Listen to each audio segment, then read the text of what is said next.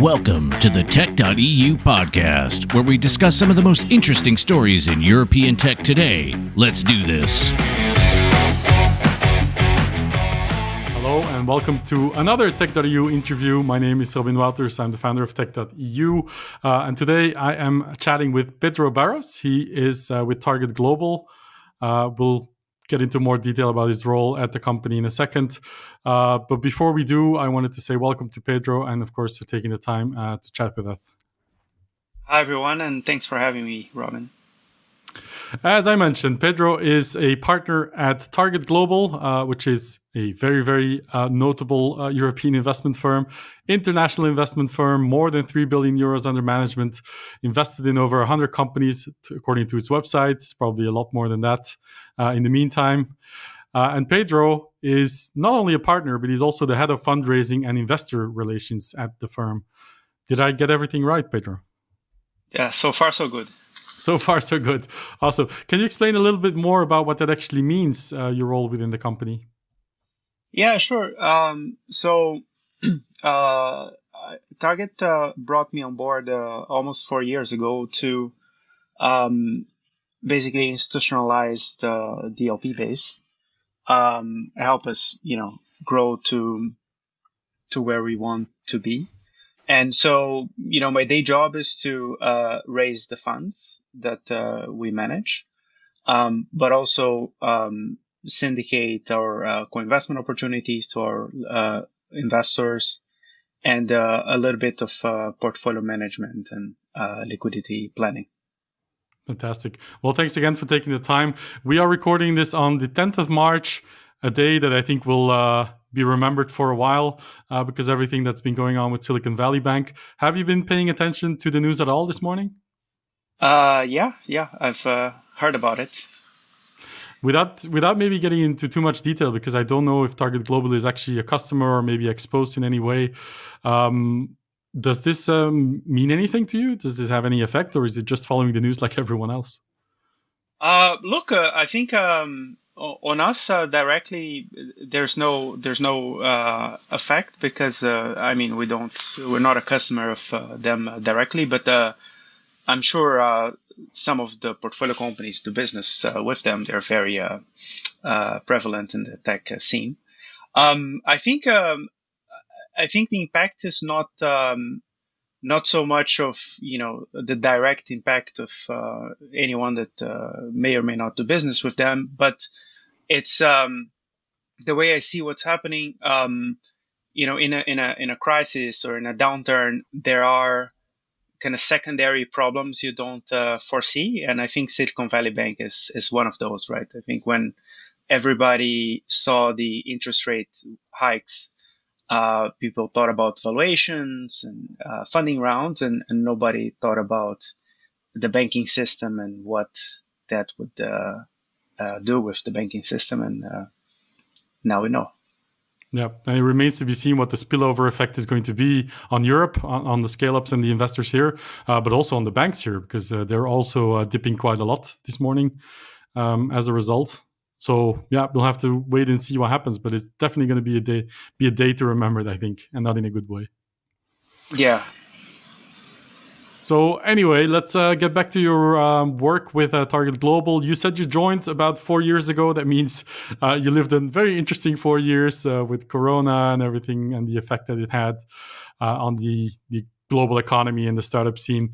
Um, you lived through one of the the biggest hype years and the biggest you know funding influx uh, in history, and now we have just finished like a year of downturn where where you had essentially we saw sort of a scaling down and a slowing down uh, that's been reflected in the numbers. Um, so what's it what's it been like for you? Well, it's been interesting, I would say. Um, we haven't had a, a normal quarter uh, since I joined. Um, I come from uh, actually uh, personally I'm, I'm, Brazilian and came to Europe um, uh, about six years ago and uh, Brazil is uh, very uh, bumpy and full of crises, and um, so to me, you know, the, the the the road at Target has been fairly normal in my life. It's just what I'm used to. Um, but um, I would say that um, you know COVID was um, difficult at the very beginning, and then we saw the uh, the huge uh, uh, tailwind in, in the tech markets, and um, navigating that uh, prudently was, uh, I think, very important. Um, uh, not doing many things that we regret. I think it's it was key, but also capitalizing on the opportunity of raising capital um, both for ourselves, but also for our portfolio companies. Um, I think during those years we managed to um, fund a lot the portfolio, um, and that's that's very important now during the downturn. Yeah, I can imagine.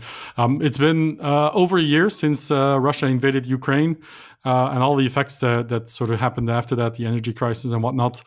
Um, so, if you look back uh, a year ago, um, was Target Global operating in any significantly different way than it is today, or was it, you know, mostly business as usual in the last twelve months?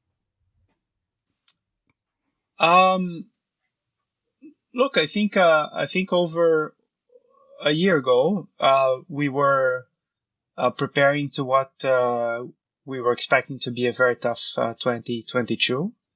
Um, I think, uh, I mean, personally, I was uh, changing diapers. Uh, my second uh, daughter has uh, well, had thing. just been born, uh, so I, my mind was elsewhere. I would say.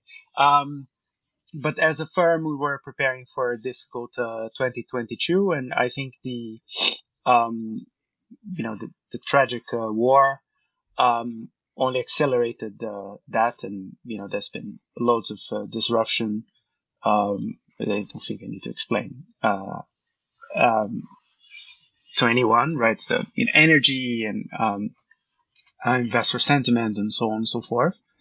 Um, yeah, so we just had to uh, adapt and uh, and and move on. I think it also created uh, opportunities. Um, for example, in energy transformation, we've done interesting investments there. Um. No, no, that makes sense. Um, you you guys invest from very early stage, pre-seed up to pre-IPO, so across all stages. Um, but of course, because of the downturn, a lot of the sort of monster rounds and the really big uh, scale-up rounds have sort of almost vanished, right? So uh, was it also the case with Target Global, where you essentially went, you know, you still kept investing, but maybe not as as late as you would used to, or, or not as much as you would used to uh, in scale-ups? Um, look, we uh, we're early stage investors that uh, you know scaled up, um, and I think we have two two fund families. We have one fund is um, essentially a seed fund, uh, and another that does uh, early growth uh, rounds. You know, late A's, early B's, and so on. Um, and that's that's the core of what we do, and this has remained uh, unchanged. Um, I think our um, our co-investment activity, which is how we were playing the the late stage uh, opportunity, um, has been far more quiet than um, say in 2021. Yeah, I can imagine. I think that's for everyone. Um, yeah, so I mean, the exit windows closed. Late stage is, uh, you know, very very low compared to the years before. Um, but the other thing is that the LPs, like the actual fund of funds, um, are also slowing down their investments. They're not really taking on a lot of new and emerging funds. Uh, they're being very careful, uh, even if they they weren't already, uh, of course. So, w- what's that like from from your position? Yeah, I um I, I think exits are so first on what you said about the the exit uh, window being closed. I don't think that's uh, entirely true. Uh, we've done many last year, for example. Um, it is more difficult, uh, certainly. Uh, the IPO window is closed, but uh, there are other ways of exiting businesses. Um, I think, look, the the the LPs, right, the fund of funds and you know pensions, corporates, etc. Um, because tech has been so successful, um, actually their portfolios are a little bit upside down. Um, the public markets have corrected, but you know the private tech portfolios uh, or just private markets in general have not. Um, and so they are in general uh, either over allocated or or more allocated than they were planning to be uh, for the asset class, and that um, that creates uh, challenges, right? Because um, there are, as a rule, uh, smaller budgets or uh, fewer LPs active. Um, but I think um, it's um, I think the steady will will win the the fundraising race. Um, you know, those uh, the, the the LP relationships they take a very long time to build, um, many years. And um, I was actually thinking about this. Uh, I think the you know one fund commitment is is longer than uh, the average uh, marriage uh, length uh, these days. So you know it takes years to build, um, and trying to time the the, the market, the macro sec, uh, um, cycle will just uh, is just just a uh, pointless exercise. So um, both for for the LPs, but also for for the fund managers raising capital. So just have to keep keep at it, building those relationships, uh, and showing how you add value to the portfolios. And uh, even those that are over allocated or more conservative or worried about tech valuations, um, if they recognize that, they will uh, hopefully not miss the chance um, to deploy capital with you because at the end of the day, you only come back to market every few years to raise a fund. So either they do it when you're back or they miss it. True.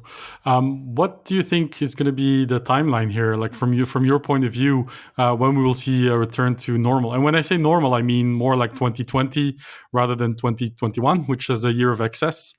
Uh, do you think we'll uh, have to wait another year, maybe two, until we get back to normal? I think normal was uh, 19 and 18. Uh, um, look. Um, we're probably uh, it's, it's, strange to say that uh, today with SVB and all of that, but uh, I think we're probably more positive uh, than than the average. Um, probably from the second half of this year, we'll feel significantly better than it feels right now, and then from there, it's just gonna build. Uh, at the end of the day, look, um, it's about liquidity, and um, GPs have a lot of capital in the funds sitting, waiting to be deployed. And um, as the rounds start to take place, and some some are happening, especially in earlier stages, as this trickles up through the through the stages, um, most fund managers will start deploying capital more uh, aggressively, and uh, the market will recover. Um, also because uh, LPs don't like uh, paying fees for fund managers not to deploy capital. So at one mm-hmm. point, either people will stop uh, stop charging fees or will have to start uh, deploying capital in a significant way. Yeah, the cycle will restart again. Uh, just a matter of when, I think. Um, now, a target doesn't only invest across stages, but also across uh, geographies, across sectors. Um, if you would highlight um, a a few industries that Target is, is particularly interested in investing in uh, in the next few years, what would they be?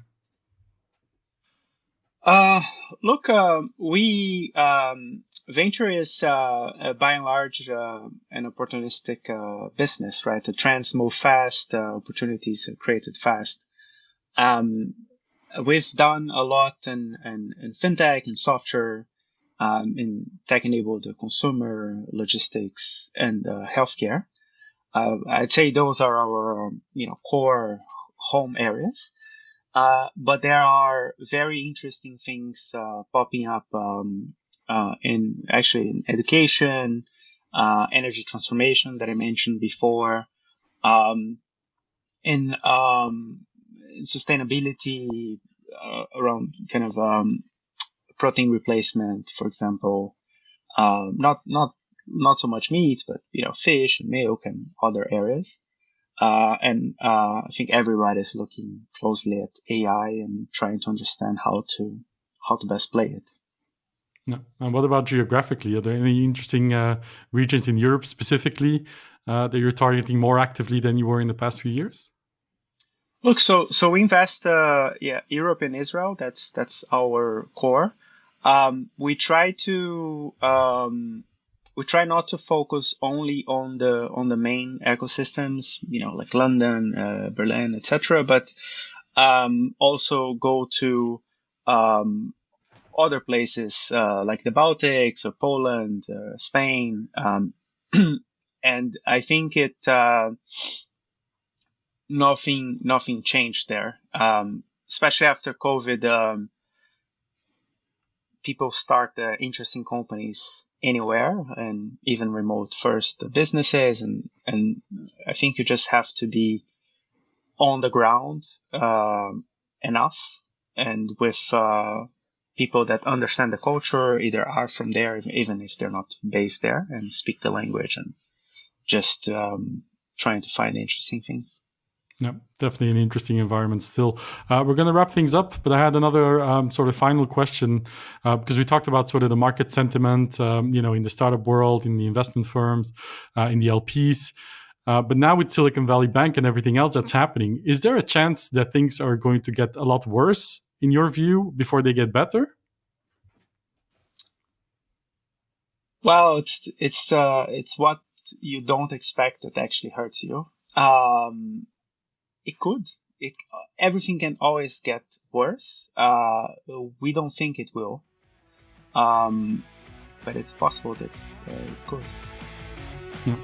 Okay. Well, thank you, Pedro, uh, so much for your time and your insights. Uh, let's wait and see what happens with the Silicon Valley Bank story today.